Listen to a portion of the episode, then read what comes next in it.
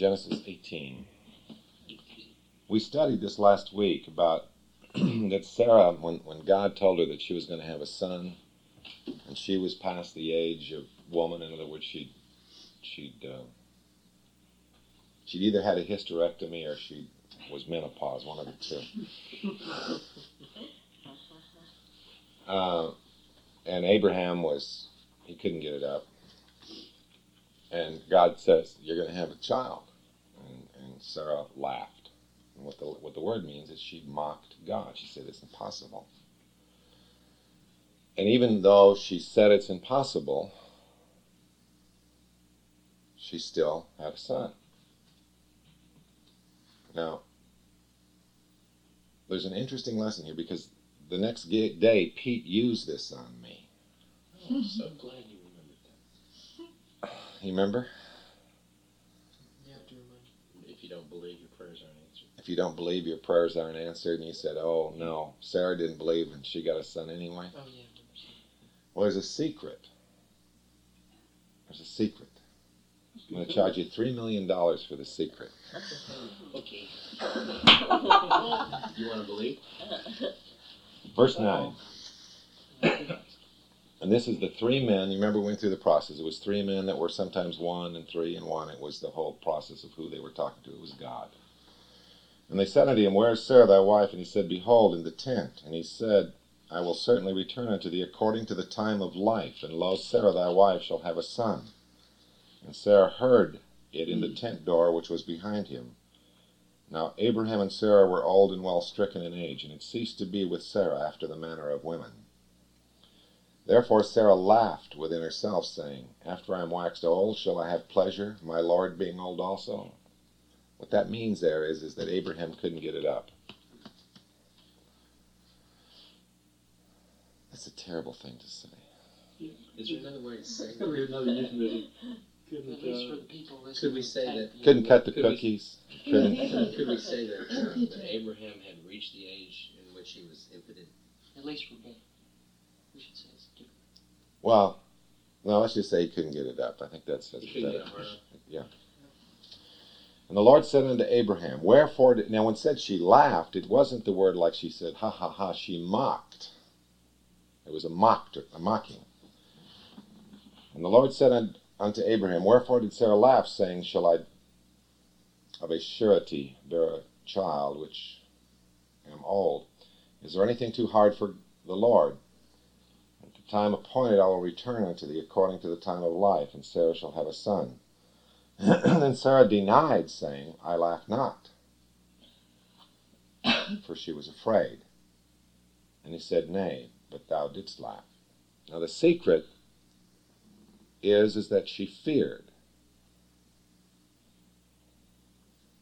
Now, do you, see the relationship? If you say, the promise of God is is uh, is all of the things that that we come to know: the perfect peace, perfect contentment, ability to walk through the world without problems. And the final one, which is almost impossible for the human mind to believe, the promise set before us is that we would be transfigured out of the world, that all law, including natural law, would ho- lose its hold. All the other things that we've studied what you secretly do is you laugh and say, no, that's impossible. Or if we pray for someone's healing and you say, no, it's not going to happen, what you are doing is mocking. Now, the reason that Sarah's prayer was answered and the reason that the desire of her heart was fulfilled, which was the son, was that she went ahead and laughed. I mean, can you imagine? She's mocking God, and she knew she was. But when she saw that, that what she, that's what she was doing, then she feared. It's sort of like she prophesied and she heard what came out and was convicted. Right.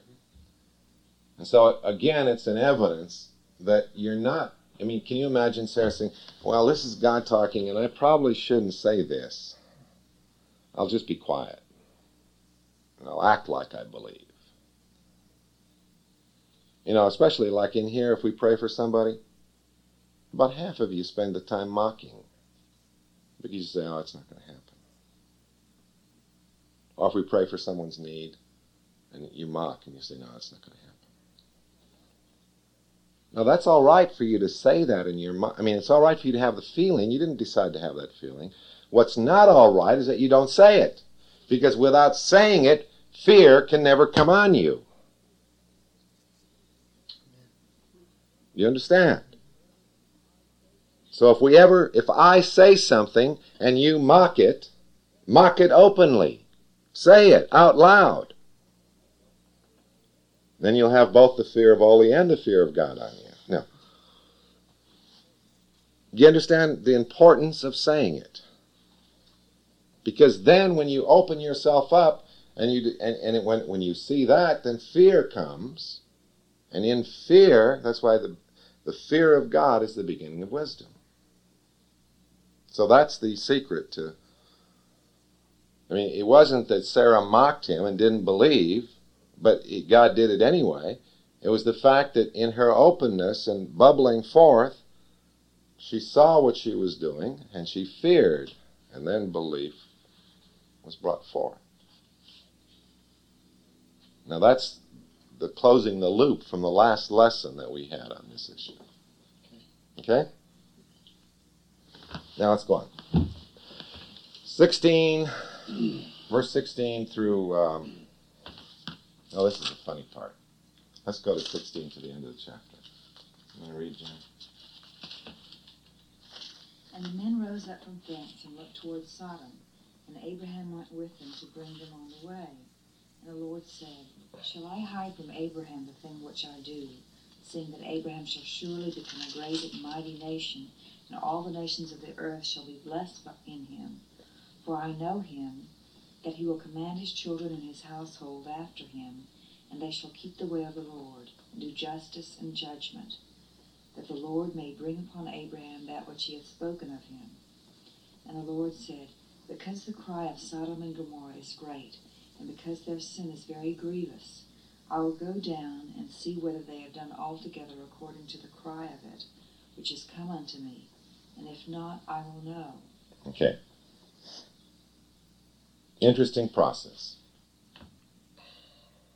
There's that phrase, I will go down. Right. It's not. It's not. It's not nice. Nothing nice happens when it says in the Bible, "I will go down." But the the process that's happening is,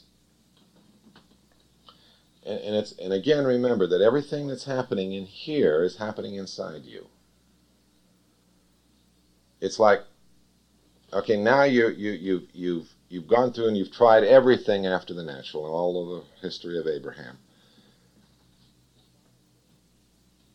the promise is, and you and you've tried you've tried everything else, and not now the womb is dead, and the other stuff is dead, and nothing can happen, but God says it's going to happen anyway. Okay, now the angel of the Lord looks towards Sodom. And as we'll see, we think Sodom and Gomorrah was this evil place, which it was. But we think it, it, we think we, this is a good place and Sodom and Gomorrah is a bad place. But God says that all of this, Dallas is Sodom and Gomorrah. I mean, except for the seed, we would have been like Sodom and made like unto Gomorrah. Now, somehow Abraham is separate from Sodom and Gomorrah. Is that right? Right. Well, that's because, remember, Sodom and Gomorrah was the most beautiful place in the world. It was in the vale, it was the valley of the Jordan River. So, that, so that Sodom and Gomorrah here is what, what Abraham rejected? Right. Sort of like Noah rejecting the world. Well, I'm going to leave that one up. I like that one better.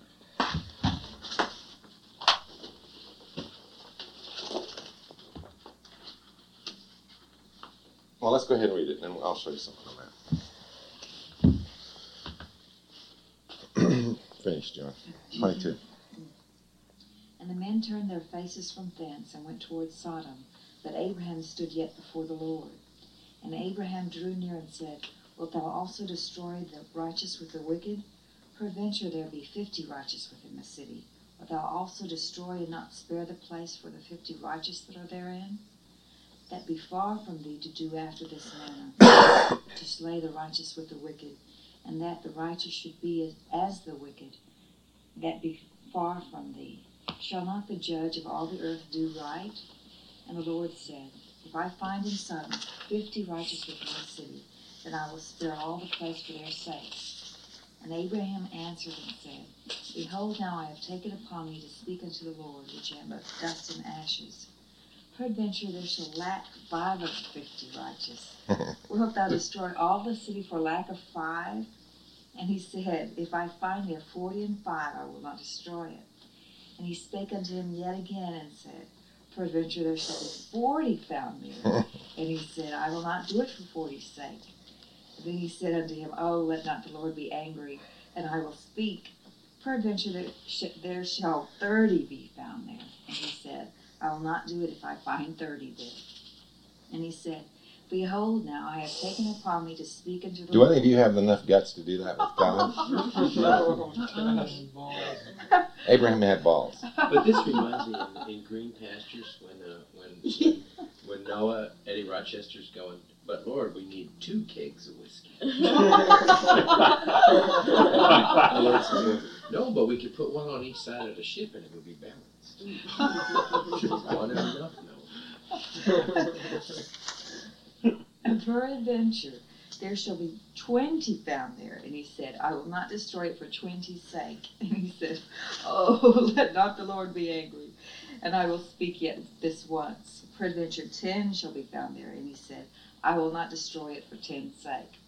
And the Lord went his way as soon as he had left communing with Abraham, and Abraham returned unto his place. Okay, now notice an interesting thing. God stopped the process at 10. Because 10 is the number required to have a synagogue, to have a church, to have a Can't body. have a city without. Right, you can't have a city without a body.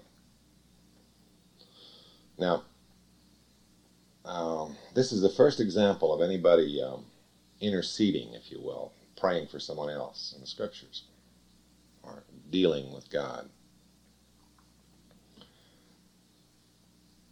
When the promise becomes real in you, when you begin to know who you are, then you can do nothing but pray for your friend. I mean, it's not something that's righteous.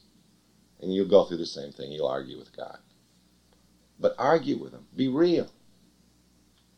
Nothing about the process that we are studying or nothing about the life that we have dealings with is dependent on your acting. You know, if you feel like screaming, yelling, scream and yell. You just be. You know, that's the hardest lesson for you to learn you still think you, you, you still run around and say why did you make me this now all of these lessons of abraham this this guy here's abraham and he's arguing with god this guy that's messed up so many times he's going to try to sell his wife again in just another chapter he's trying he's going to do the same thing he did earlier Huh? Again. yeah he's going to mess up some more But all he wants from you to be is to be real. But I find it fascinating that that um, this is why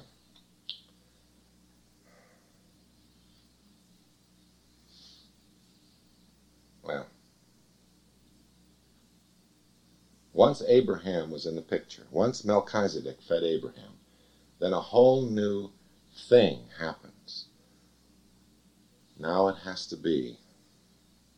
Now everything that's happening from now on is connected with a new creation, a body. And the synagogue defines there had to be at least 10, not more than 20. What's um, what's different about Abraham that he isn't falling on the ground on his face, afraid to look at God, talk to him? I mean, he's standing up, talking to him face to face, and arguing. The only thing What's different, the difference is, is that now for 25 years, he has been walking with him. Now, he's always walking with him, but he didn't know it. Now, just as though just as though by definition if you have a friend you delight in telling the friend everything. You delight in arguing with a friend everything i mean you have you there is some inter there's a, there's an interchange. And and moses i mean and uh, abraham is no longer a servant but a friend and he's a friend because he sees God in this relationship. He has the freedom to argue with him, the freedom to be himself, freedom to tell him anything. Now, God was always walking. I mean, he was always with him. Mm-hmm. But for a while, it seemed like he was unknown, and he was just one of many. Then finally, you know, slowly but surely, through experience, he began, and it's not faked, and you can sense it fake the minute when somebody start, you know. It's just it's so it's it's an intimacy that is defined in oneness.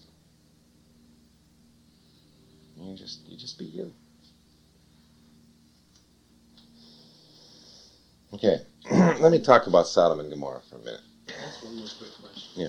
In in verse twenty two, um, you know, we talked about he saw three, he saw one, he saw all these different things. But in 22 it says these the three guys left. Yet Abraham stood before the Lord. Right. What's what? what All three guys disappeared. The guys. Okay, so he saw the Lord again as one, rather than as Three. Three separate.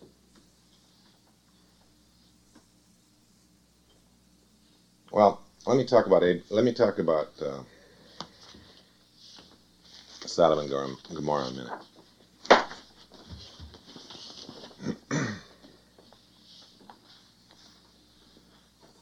this is this is the promised land. This is you.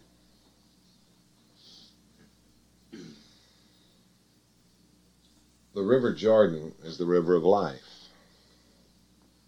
And it starts up here in the mountains and it goes and it stops at the Sea of Galilee for a while and it flows down. And we'll talk about these typologies later, but it goes down and it all flows now into the Dead Sea. But at the Abraham's time, it flowed down and it went all the way down through here and was and it emptied into the Gulf of Aqaba. And this area where the Dead Sea now is was, according to Genesis, the most beautiful place on earth that had ever been since the day of the Garden of Eden. The cities of Sodom and Gomorrah were underneath, they were right here, in, underneath this little sort of poochie thingy at the end of the Dead Sea.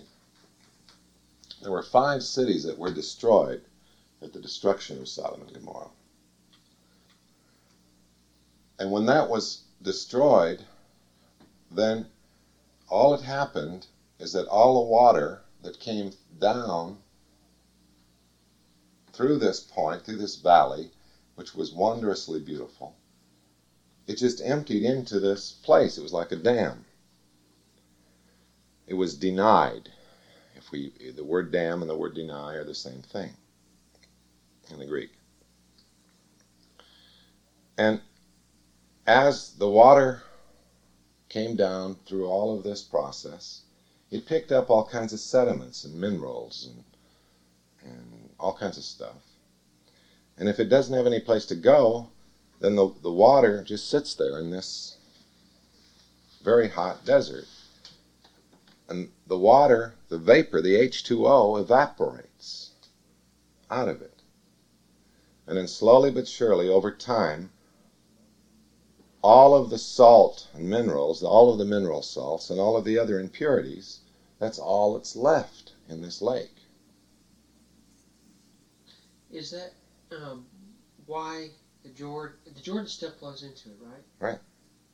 Is it because of evaporation that it doesn't overflow that dam Well, it overflows. It goes some area. I mean, it's not a. We're not talking about anything that's like a dam. It goes off into these little tributaries, and it just goes off in the desert. But Plus, there's no. big sinkhole or something in the bottom of it. Oh yeah, yeah. That's what happened when it was destroyed. And I'll, we'll talk. It's interesting how it was destroyed from a geophysical standpoint. But but this is the reason that it's so important. God said that if you deny me before men, I will also deny you before my Father which is in heaven. If you dam, the, the word deny means to dam up. And you dam up only when you want to protect yourself. And you can imagine the thought process, even if you were going to go out and do it, is okay, this is the most beautiful place in the world. I'm going to take and put a dam there to ensure that in case the waters of the Jordan stop, we'll always have water and this will always be a, a beautiful place. But the typology is perfect. It's what you do every time you protect yourself. Every time you don't bubble forth what's ever there. You become, you know, in one sense, you become the Dead Sea, but in another sense, you're spiritually constipated.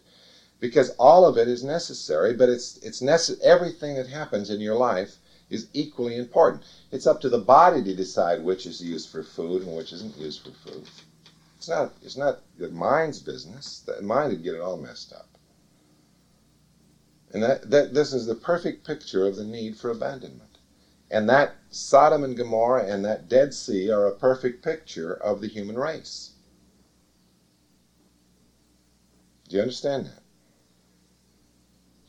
It, and it's just, we must get into this understanding of the need to only flow, to only be you, to only let it come forth. That's why we're studying all this stuff, so that we can see that's what these guys did. Okay? Okay, now we have to read some, before we go on and, and see, we have to read some uh, prophet stuff. Isaiah 33.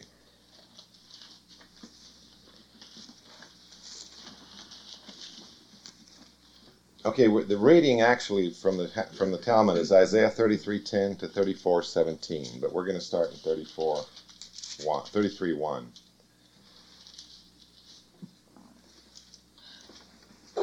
And remember, this is the reading in the ancient Talmud that they've done 400 years before Christ to, to go along with what we've just studied in Isaiah. I mean, in Genesis. So it's Isaiah chapter 33, verse 1. Except they're reading, it's from verse 10, but we're going to do a little early. Woe to thee that spoilest, and thou wast not spoiled, and dealest treacherously, and they dealt tr- not treacherously, treacherously with thee. When thou shalt cease to spoil, thou shalt be spoiled, and when thou shalt make an end to deal treacherously, they shall deal treacher- treacherously with thee. O Lord, be gracious unto us. We have waited for thee. Be thou their arm every morning, and our salvation also in the time of trouble. At the noise of the tumult the people fled. At the lifting up of thyself the nations were scattered. And your spoil shall be gathered like the gathering of the caterpillar, as running to and fro of locusts shall he run upon them. The Lord is exalted, for he dwelleth on high. He hath filled Zion with judgment and righteousness.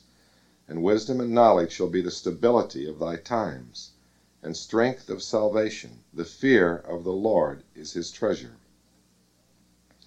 Behold, their valiant ones shall cry without.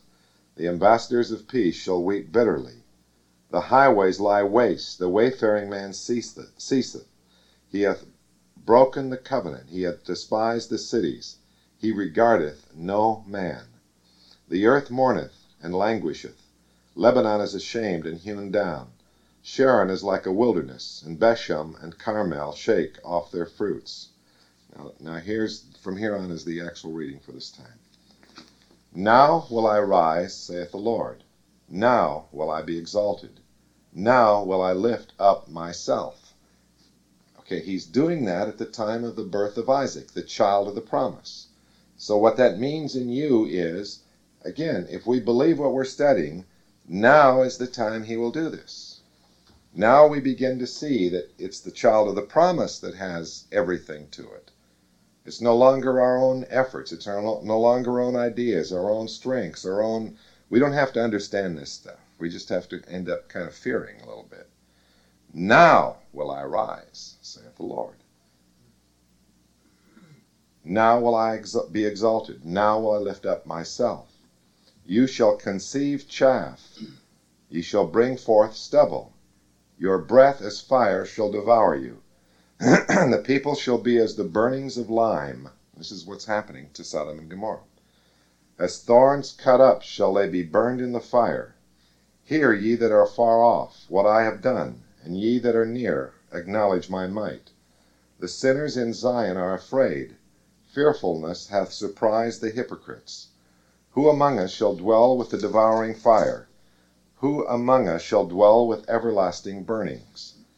He that walketh upright, he that walketh righteously, and speaketh uprightly, he that despiseth the gain of oppressions, that shaketh his hands from holding of bribes, that stoppeth his ears from the hearing of blood, and shutteth his eyes from seeing evil. He shall dwell on high. Now, this is Christ in you that's rising. That's what it's talking about. He shall dwell on high. His place of defense shall be the munitions of rocks. Bread shall be given him. His water shall be sure. Thine eyes shall see the king in his beauty. They shall behold the land that is very far off. That's everything we've been talking about. The land that's very far off in time is right here in eternity. The promise that's way, way out there somewhere in time is here in eternity. Thine heart shall meditate terror. Where is the scribe? Where is the receiver? Where is he that counted the towers? Thou shalt not see a fierce people, a people of a deeper speech than thou canst perceive, of a stammering tongue that thou canst not understand. Look upon Zion, the city of our solemnities. Thine eyes shall see Jerusalem a quiet habita- habitation, a tabernacle that shall not be taken down. Amen. Not one of the stakes thereof shall ever be removed, neither shall any of the cords thereof be broken. I mean, that's see, that's the promise. That's the New Jerusalem that we're in now. Any this, all of the modern theology that talks about Jerusalem over there, I mean, that's never going to be anything. It's the New Jerusalem its stakes shall never be removed. The cords of it shall never be brought down. But the but there the glorious Lord will be unto us a place of broad rivers and streams. Again, our eyes thought that Sodom and Gomorrah was the vale. Lot chose that. Abraham chose the other. So he well but the glorious Lord will be unto us a place of broad rivers and streams, wherein shall go no galley with oars, neither shall gallant ship pass thereby. The reason no galley with oars will go there is because to, to row an oar takes effort. You see? There shall no effort be expended in the New Jerusalem, no longer cause and effect. Grace is the only overriding thing. That's our heritage. That's what's set before us. That's our right. But your mind keeps telling you differently. For the Lord is our judge, the Lord is our lawgiver, the Lord is our king. He alone will save us. Not our own efforts, our schemes, our plans, our running to and fro trying to get stuff. He himself and only him. Thy tacklings are loosed. They could not well strengthen their mast. They could not spread the sail. Then is the prey of a great spoil divided. The lame take the prey. And the inhabitants shall not say, I am sick. The people that dwell therein shall be forgiven their iniquity. Come near, ye nations. Now, now, now, that's to, that's the promise to the to the New Jerusalem. Now, this is to everything else. Come near, ye nations, to hear, and hearken, ye people. Let the earth hear, and all that there is that is therein, the world and all things that come forth of it. For the indignation of the Lord is upon all nations, and his fury upon all their armies. He hath utterly destroyed them, he hath delivered them to the slaughter. That's why we see in knowledge the world is on fire. Egypt is destroyed. The world is gone. And when we see that, because we've seen through time, then and only then can we put forth our hand and take someone out of the fire.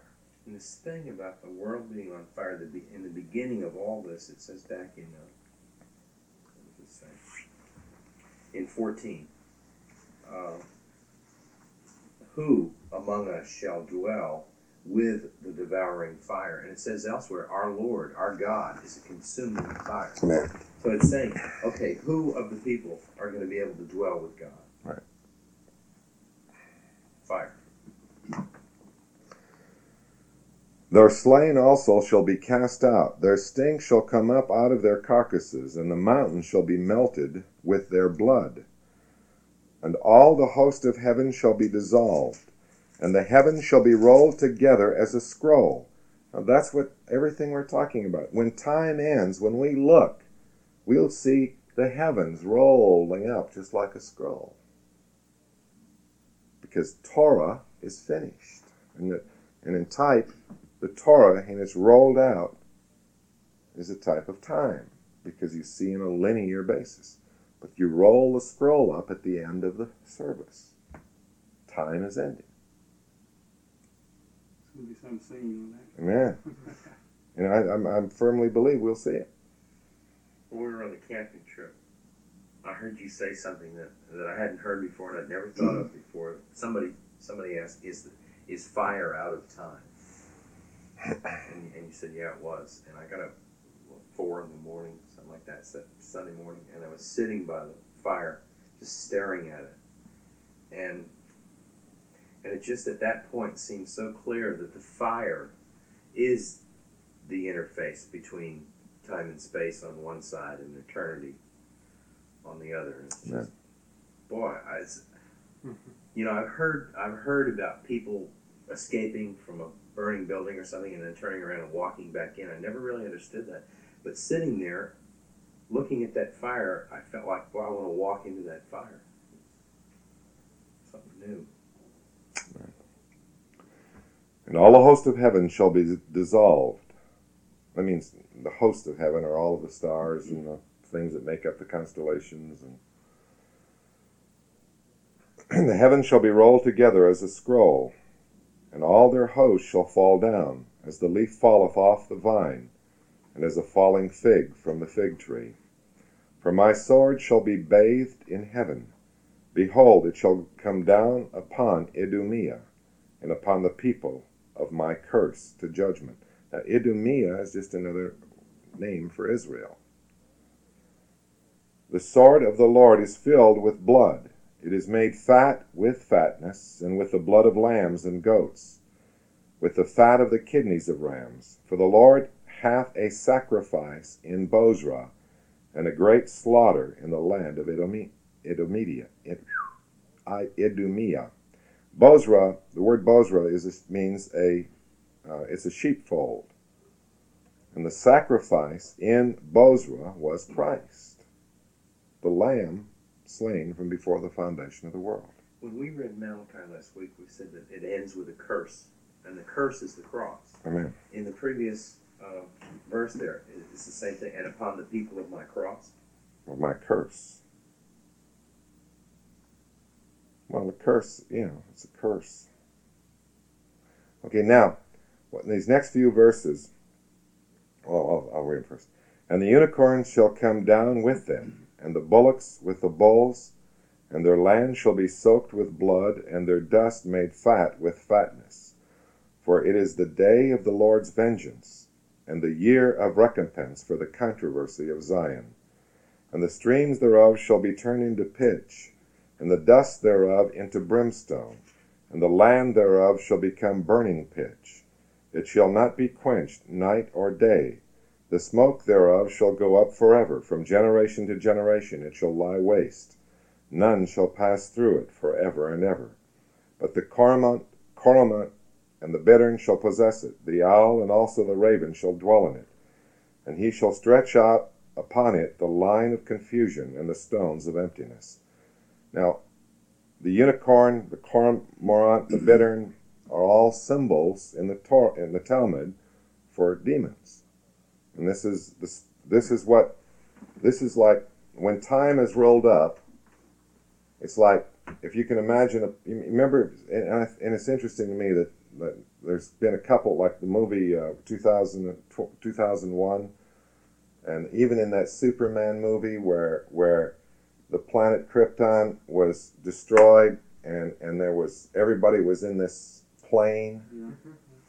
Or in in the scroll the the, the, the obelisk in in 2001 all those are, are racial recognitions of what of what this thing we call hell is but it's space without time because time is no more.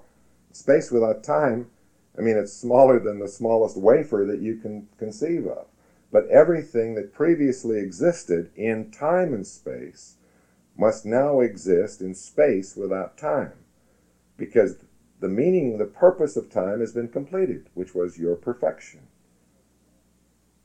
as soon as that's done when the mystery of the bride is completed time shall be no more so everything that was in time and space must now be in space without time. Is that eternity then? Well, yeah, but that that's not. We're in eternity. This is what this is what the world and all religions call hell. But I mean, it's it's it's it's as though it never existed. You you understand? Okay. They shall call the nobles thereof to thy kingdom, but none shall be there, and all her princes princes shall be nothing. And the thorn shall come up in her palaces, nettles and brambles in the fortresses thereof. And it shall be a habitation of dragons and a court for owls. Now, again, those are the symbolisms of the demon world. The wild beast of the desert shall also meet with the wild beast of the island, and the satyr shall cry to his fellow. The screech owl shall also rest there, and find for herself a place of rest. There shall the great owl make her nest, and lay and hatch, and gather under her shadow. There shall the vulture also be gathered, every one with her mate. Seek ye out of the book of the Lord, and read. No one of these shall fail, none shall want her mate, for my mouth it hath commanded, and his spirit it hath gathered them. And he hath cast the lot for them, and his hand hath divided it unto them by line. They shall possess it for ever, from generation to generation they shall dwell therein. I mean, I, I, they're, they're dwelling in this obelisk.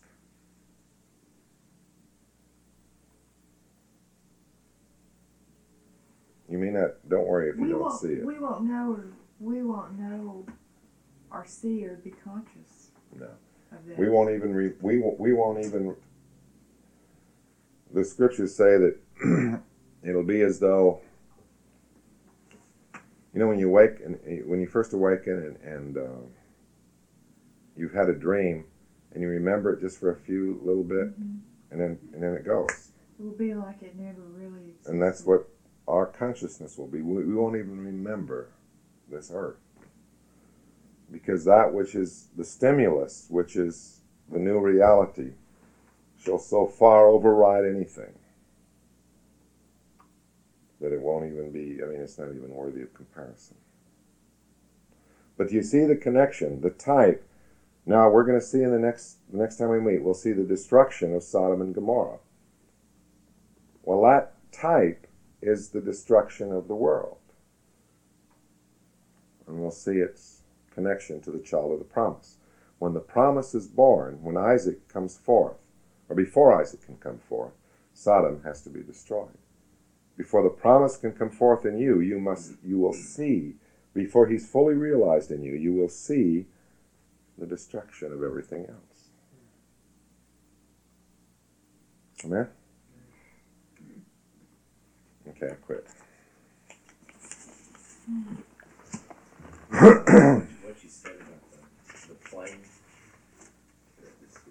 somehow it confirms something that's been going on inside of me for, for weeks now.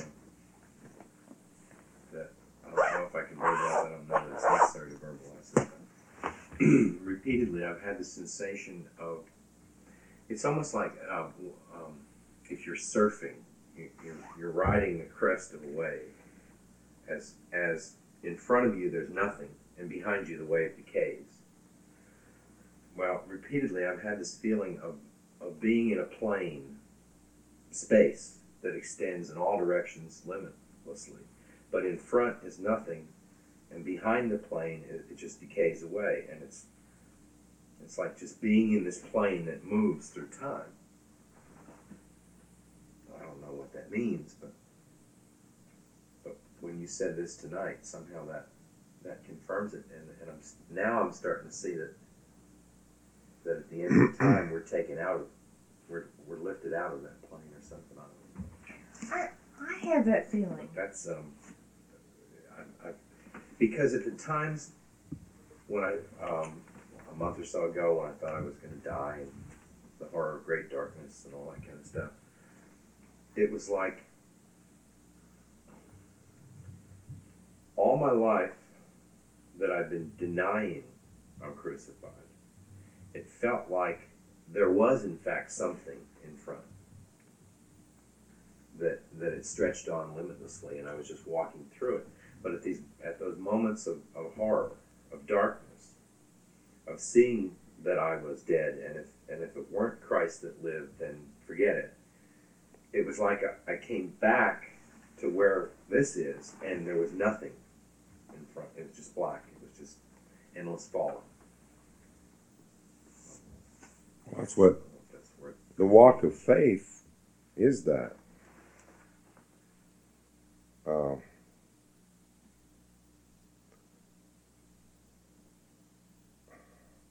without faith, it's impossible to please Him. Now, okay, you can hear that. the just shall live by faith.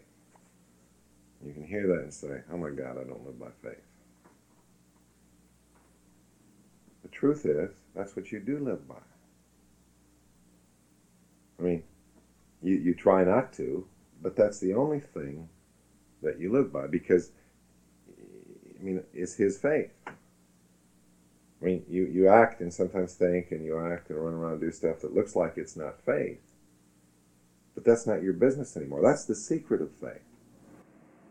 I mean, that, that from, we are on this pathway. And in truth, every place that we touch, in a very real sense, is destroyed. Yeah, it, uh, this is it's sort of like when, I, when I've been seeing this blackness, I've also been seeing that, that faith is putting your foot out and stepping into the blackness where there is nothing, yet He's there where your foot touches. Amen. That I think that's going without knowing. Right. Or knowing. But but my, my point to you is, you see, when you hear this, when I tell you, okay, that that that Abraham was was found righteous and a friend of God because he went not knowing, he went out not knowing. Well, see, in one sense, when as we've just gone through study, he's, he always had some kind of plan. He was going to go down to Egypt, and so then he was going to do this, and he was going to do that.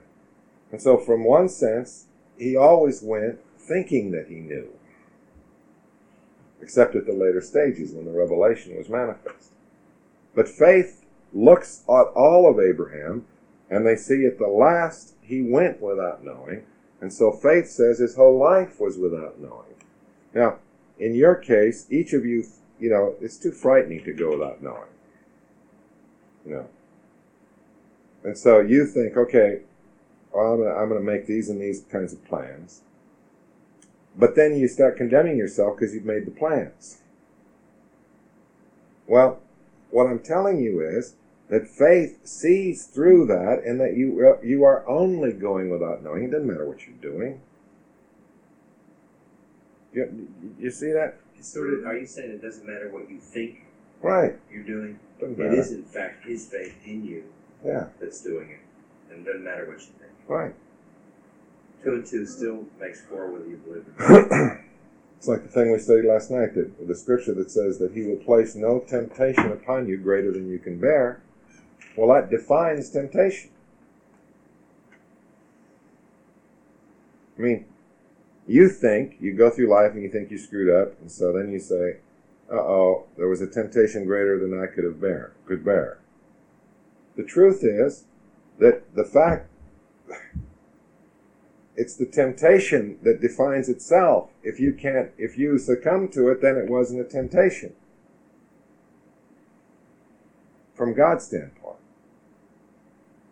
I know this is hard to think Well, about. if this if this is if this is getting too esoteric, I know you'll tell me. But this thing about stepping off into the darkness, it's I know that somehow it's it has to do with the highway, the highway that's prepared for those who are being called from the four corners to the New Jerusalem. That that wherever we step is the highway, and no unclean thing can come on that highway. And highway, the highway means Jesus Christ. Oh, it's the way. I am the way, the truth, and the life. Amen. I just saw Terry and I were coming back from Whitney the other Sunday. We talked about various things, I guess. Talking about freedom, what it means to be free, and was thinking feeling free as he's ever had in his life. And I think this was your analogy, or maybe you said something and I thought of this and I said, oh, what? But the freest I could ever remember being is, is the first day of summer when you're a kid, you know, and you, you wake up. School's out. Yeah, school's out. Yeah, first day of summer, you got three months, which is just an eternity. You can't ever imagine three months. You know, God, three whole months. It's like you have absolutely nothing you have to do. You can sit around and watch Leave Yeah. the rerun. Yeah, I mean, you look forward to, you know, uh, Sea Hunt was on each plus Lloyd Bridges. Dark, yeah, Whirlybirds was on. That was great. So anyway, yeah, no, nowhere you have to go. You watch the Munsters, you know. Adam Jan watched, that was Jan's favorite program. Adam Stone, The Blind Nun. But you just have no, I mean, time has lost its meaning. You just have all this eternity of time to do nothing with but have fun. Anyway, in our conversation, that seemed perfect. That's neat. Take it, big guy.